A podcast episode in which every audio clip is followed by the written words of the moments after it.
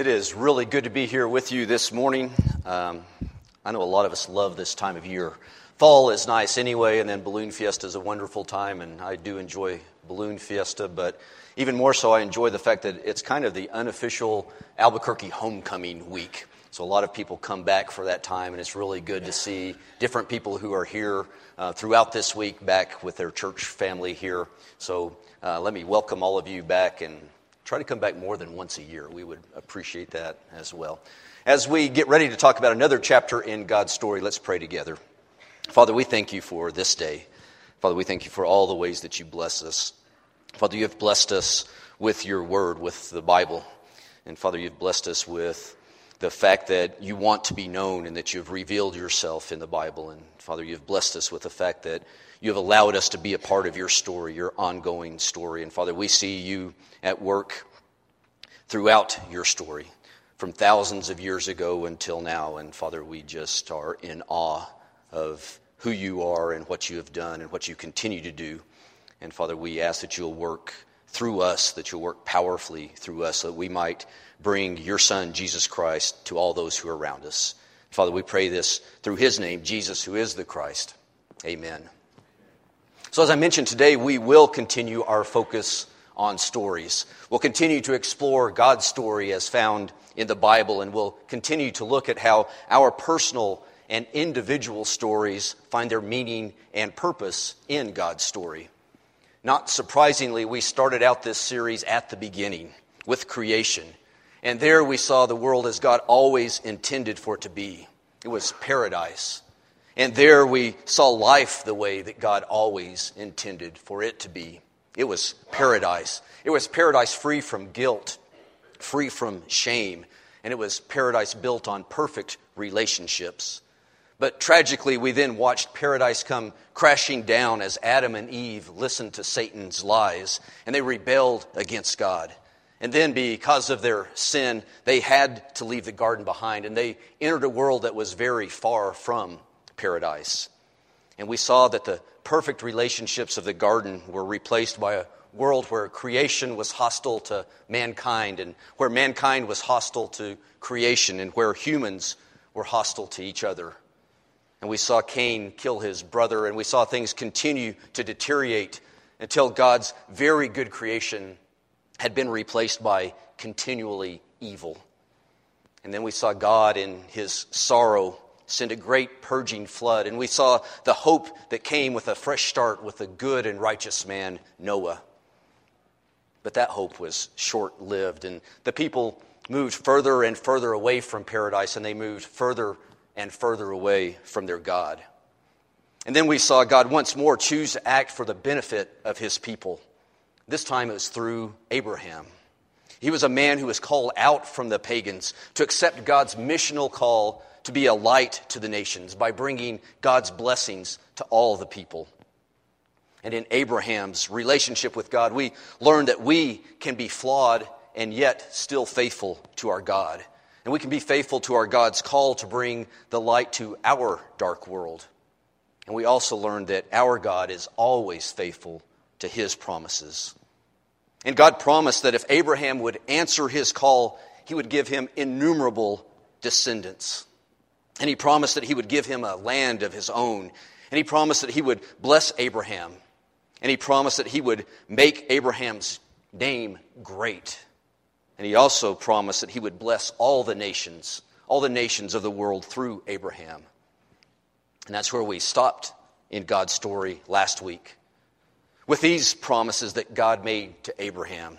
We ended with Abraham living in covenant relationship with his God, but with numerous descendants and with a land of his own and with a great name and with blessings and with all the nations being blessed through Abraham, promises that still were yet to be fulfilled, promises that would find their fulfillment somewhere in the future of God's story.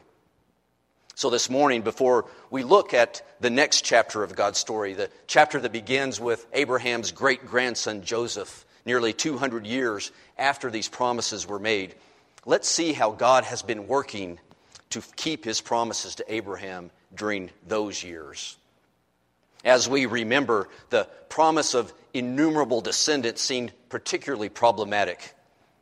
problematic because Abraham and his wife hadn't been able to have any children, and they were both well beyond childbearing age.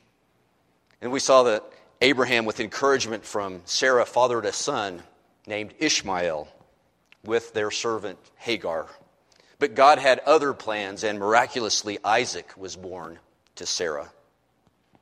And from Abraham's son Ishmael came the numerous tribes of the Ishmaelites.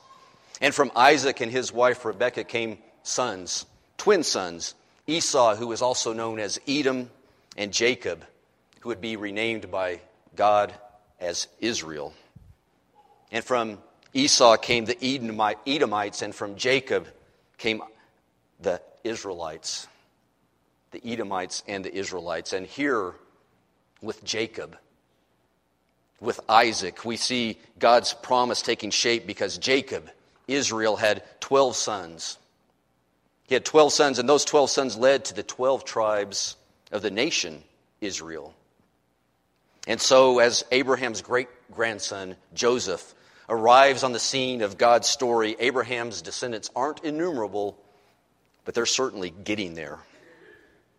And how about the promise of a land to call his own? Well, Abraham's descendants are living in the promised land. They're living in Canaan, but they don't yet possess it. They're still foreigners in a land that God promised would be their possession. And how about the promise that Abraham would be blessed and his descendants would be blessed? That is definitely happening. God has been faithful to that promise. God has even enriched them when they've taken paths being led by fear instead of by faith. They've even been blessed materially in those situations. And Abraham's family has amassed significant wealth. And how about the great name promise? As we turn the page to Joseph, is Abraham's name great? And I think the fair answer is not yet. Abraham isn't anonymous for sure, but the greatness of Abraham's name is yet to come. And finally, is God blessing the nations through Abraham? And to answer that question, I think it's time that we introduce Joseph to God's story.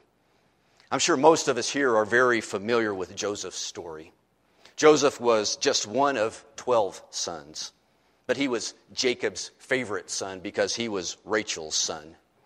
And Jacob wasn't shy about showing favoritism to Joseph, and Joseph wasn't shy about sharing the fact that he believed that he was not only favored by his father, but he was favored by God. And the inevitable sibling jealousy led to plans to kill Joseph. And those plans were rerouted with a sale of Joseph into slavery and with a deception that left Jacob believing that his favorite son, Joseph, was indeed dead. And then our story shifts to Egypt, where Joseph's favored status with God is confirmed, and he is eventually placed as second in command in all of Egypt. And he's tasked with preparing for a severe drought and a severe famine in the land. It's a drought and a famine that's predicted to be only 7 good and plentiful years away, predicted by Joseph as he interpreted Pharaoh's dreams. And the drought came as promised, and Egypt, and only Egypt, is prepared. And they're only prepared because under Joseph's leadership, they've been storing up food for the 7 good years. And so we see that starving people come from all the nations of the world to Egypt, desperately seeking food. And God blesses all of the nations, just as he promised, through Abraham's great-grandson, Joseph. And as all those nations are coming to Egypt for food, we're 2 years into the famine, and we have to be wondering, what's happening to Jacob? What's happening to Joseph's family? And by extension, we're wondering how God's promises are looking to that family, to Abraham's descendants. And then, very much on cue, one significant group makes their way to Egypt. It's Jacob's sons. It's Joseph's brothers. And they're also desperately seeking food. And there's a lot of tension and there's a lot of intrigue. But in the midst of that, Joseph forgives his brothers. And he forgives them with these words from Genesis 45, verse 5. Joseph said to his brothers, "Do not be distressed and do not be angry with yourselves for selling me here. because it was to save lives that God sent me ahead of you. For 2 years now there's been famine in the land, and for the next 5 years there will not be plowing and reaping. But God sent me ahead of you to preserve for you a remnant on earth and to save your life by a great deliverance. So then it was not you who sent me here, but God. So we see that God's promises are still alive. They're still alive because he has been faithful to Abraham through his great-grandson Joseph. Abraham's descendants will live, and so will the promise of countless descendants. Joseph's story affirms for us that God keeps his promises. In Joseph's story, we see God working powerfully and faithfully to keep his promise to Abraham and to Abraham's descendants. And Joseph's story is also a very important transitional story. It's an important transitional story because it explains for us how Abraham's people came to Egypt. And they came to Egypt under the protection of Joseph's great name in Egypt. And Joseph's story sets the stage for the defining event of Jewish identity. It sets the stage for the Exodus story. It sets the stage for the story of how Abraham's people left Egypt. How they left Egypt when they were no longer protected by Joseph's great name. So let's look at the next chapter in God's story. Exodus chapter 1 and verse 6. Now Joseph and all his brothers and all that generation died. But the Israelites were fruitful and multiplied greatly and became exceedingly numerous, so that the land was filled with them. Then a new king, who did not know about Joseph, came to power in Egypt. Look, he said to his people, the Israelites have become too numerous for us. Come, we must deal shrewdly with them, or they will become even more numerous. And if war breaks out, they'll join our enemies, fight against us, and leave the country.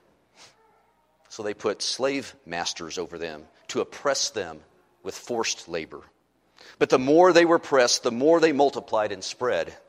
So the Egyptians came to dread the Israelites, and they worked them ruthlessly. Well, obviously a lot has happened since Joseph welcomed his family to Egypt. And as so often happens with the passing of time, the heroes of old have been forgotten, and Joseph's name is no longer great in Egypt. And since Joseph has been forgotten, the exceedingly numerous, the most likely hundreds of thousands of Israelites are no longer viewed with favor in Egypt. Instead, they're viewed as a threat to the Egyptians. And their reaction to that threat is to enslave the Israelites and to put them under extremely harsh conditions. But the Egyptian plan backfires. The Israelites continue to grow in numbers, and as they grow in numbers, the Egyptians decide that the best thing to do is to treat them even more severely. But as Egyptian abuse increased, so did the Israelite population. They become more and more numerous.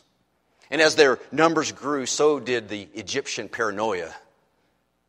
It grew to the point that the Egyptian king, Pharaoh, responded by ordering that all of the Israelite baby boys be killed, be thrown into the Nile River where they would drown. And that's the environment that greeted the next pivotal figure in God's story, Moses. That's the environment that greeted Moses at his birth. He was born into slavery and oppression. He was born into systematic infanticide, murder of male children. So when Moses was born, he was marked for death. That was his destiny. But God had other plans because he had Moses marked for life. And he had Moses marked for light. And he had Moses marked to be his instrument to set his people free.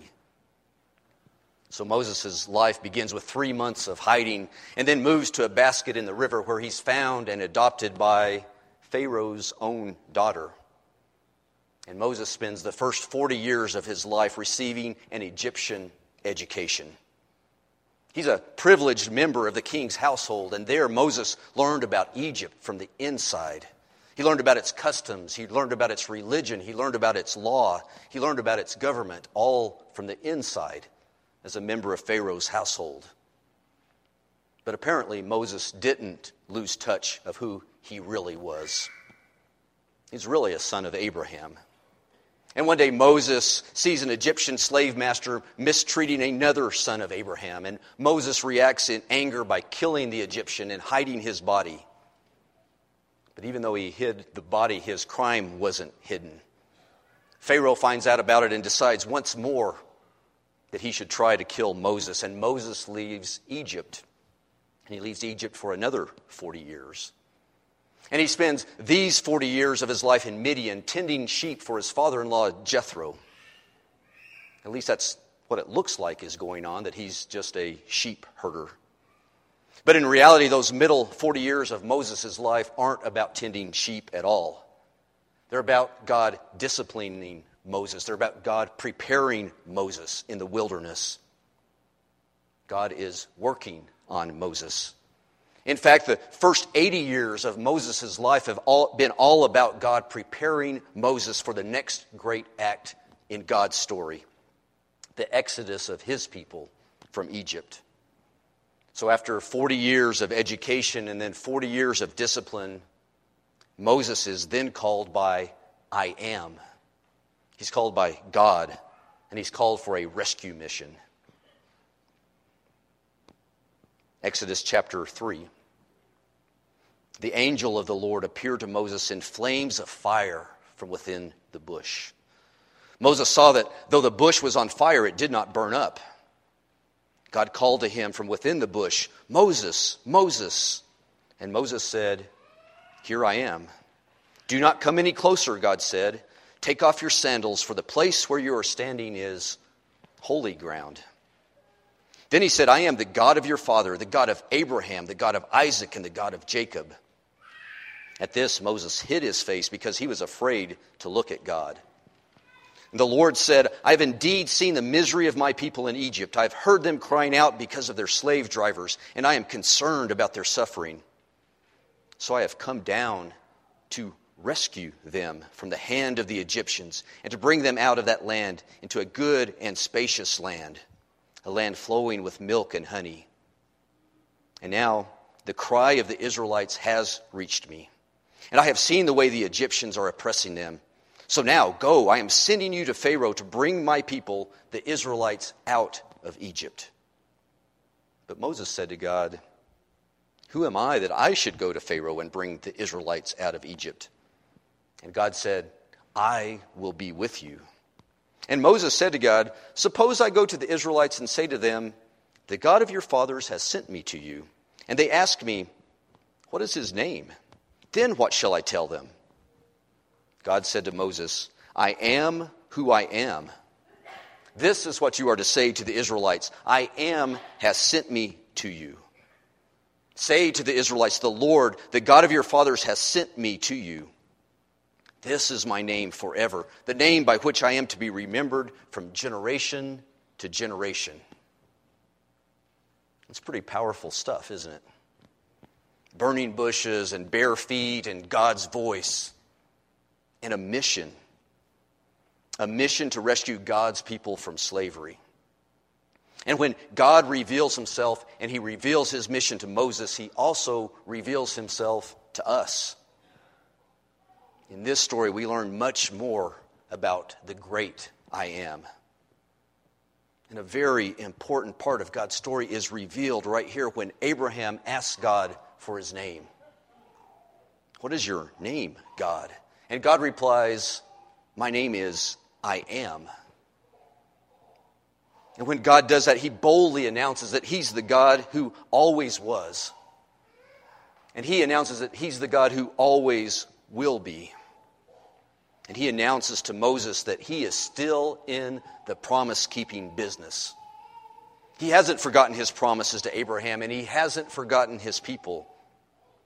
God has always been faithful, and he will always be faithful. So when God announces his rescue mission, he demonstrates that he is a God who responds to people who are trapped. He's a God who responds to people who are hopeless. He's a God who responds to people who are enslaved. And he shows that I Am hears the cry of broken people. And he shows that his mission is to set people free from their slavery. So Moses hears all of these announcements, and his bare feet become cold feet. And he proceeds to point out all of the potential flaws in God's plan, especially the flaw of selecting him, the flaw of selecting Moses as the one for this mission. But God will have none of it. And Moses and his brother Aaron end up back in Egypt. And there they meet with the Israelite elders, and then they confront Pharaoh. They confront Pharaoh with God's demand that his people be set free. Pharaoh wasn't impressed. And then God set in motion a series of events that left no question at all that I Am is the God who always has been and always will be. First it was snakes, then it was blood, and then there were frogs, followed by gnats and flies, and then it was the Egyptian livestock, followed by boils and hail. And then it was locusts, followed by 3 days of complete darkness. And still, Pharaoh stubbornly refused God's demand to set his people free. And that brings this chapter of God's story to the Passover story. And the Passover story reveals so much about God's faithfulness. It reveals so much about God's faithfulness that it's to be told over and over again to generation after generation. The Passover story is a story of death, and it's a story of deliverance. Death to every firstborn male of the Egyptians, and deliverance of the Israelites. It's also a story of resistance and submission. Resistance by Pharaoh to God's will and submission to God's will by the Israelites. Submission when they followed God's instructions and sacrificed their lambs and put blood on their doorframes and ate his prescribed meal. Let me read from Genesis chapter 12 and 13. Don't try to follow along because I'm not reading everything in those two chapters. Just listen. This is how you are to eat the Passover meal. With your cloak tucked into your belt, your sandals on your feet, and your staff in your hand. Eat it in haste. It's the Lord's Passover. On that same night I will pass through Egypt and strike down every firstborn, and I will bring judgment on all the gods of Egypt. I am the Lord. The blood will be a sign for you on the houses where you are, and when I see the blood, I will pass over you. No destructive plague will touch you when I strike Egypt. This is a day you are to commemorate. For the generations to come, you shall celebrate it as a festival to the Lord, a lasting ordinance. And all the Israelites did just what the Lord had commanded, and on that very day the Lord brought the Israelites out of Egypt by their divisions.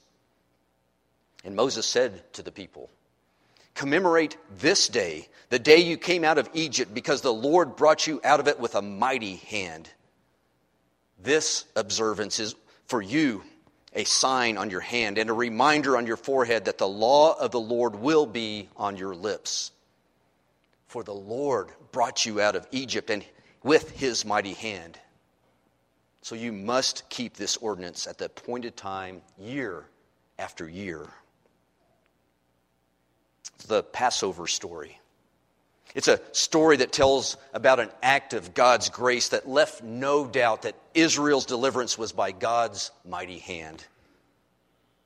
Deliverance wasn't by Israel's might. It wasn't by anything that they did, but only by the power of I Am, the power of God. And the Passover story is a story that's told over and over again. It's a perpetual declaration of Israel's identity. It's told generation after generation as an announcement by Israel that we are the people who have been redeemed by God. It's the Passover story. But the Passover story isn't just Israel's story. See, the Passover story is also our story. And the Passover story becomes our story through Jesus Christ. See, when Jesus appeared on earth in the tradition of Moses, he was in the tradition of Moses because he was sent by God on a rescue mission. When Jesus appeared on earth, he demonstrated that I Am is still in the promise-keeping business. And Jesus' appearance on earth demonstrates that God continues to respond to people like you and me. He continues to respond to people who are trapped, people who are hopeless, people like you and me who are enslaved. And Jesus' appearance demonstrates that God continues to hear the cry of his people, of the broken. And it demonstrates that Jesus' mission is to set the trapped. His mission is to set the hopeless. It's to set the enslaved. It's to set the broken free. That's Jesus' story. And when Jesus tells everybody in John chapter 8 that he existed even before Abraham, at that point Jesus identifies himself with the I Am of Israel, with the God of Israel. He identifies himself as God. He identifies himself as one who has always been and always will be. And when we stood before God, and when we acknowledged Jesus as the Son of God, and then when we participated in his death, burial, and resurrection in baptism, we identified ourselves with Jesus. And we identified ourselves with the I Am of Israel. When we did that, we became his people. We became the people rescued from the slavery of sin. We became part of the Christian story. We became part of the story that fulfills the Jewish story. It fulfills the promise that God made to Abraham. It fulfills that promise because Jesus, a son of Abraham, Jesus is God's ultimate blessing to the nations. Jesus is God's ultimate blessing to all people because we are the nations. We are the people, and we've been blessed by Jesus. And since we've been blessed by Jesus, we as children of Abraham are to take his blessings, take his light to all the world, to all the nations. And the Christian story is also a Passover story. It's a Passover story of deliverance by God's grace. Because the Christian story is a story of the I Am. It's a story of God who, through the blood of Jesus, has passed over our guilt, and he's redeemed us with his mighty hand, not through any power of our own. And so we remember our Passover story. In fact, we tell our Passover story over and over again, and we tell our Passover story from generation to generation. We tell that story at this table. We tell our Passover story in our communion observance. Because when we eat the bread and when we drink the cup, it's our perpetual declaration of our identity. We declare that we, as Christians, are the people redeemed by God. We are the people redeemed by I Am. And so this morning, as we come to an end, I just want us to end our time together in worship to God. I want us to end in worship to I Am. So please don't take this as an opportunity to head to the exits. Please stay with the body of Christ here so that we can worship God, so we can worship I Am together. We're going to worship the God who always was. We're going to worship the God who always will be. Take this as an opportunity to worship the God who sent his Son to rescue you. We're going to sing a song. I want you to hear the words. And then I want you to make those words your own words. Listen to the words. You are beautiful beyond description, too marvelous for words, too wonderful for comprehension, like nothing ever seen or heard. Who can grasp your infinite wisdom? Who can fathom the depth of your love? You are beautiful beyond description, your majesty enthroned above. And I stand in awe of you. I stand in awe of you, holy God, to whom all praise is due. I stand in awe of you. Let's all stand together in awe of our God and sing.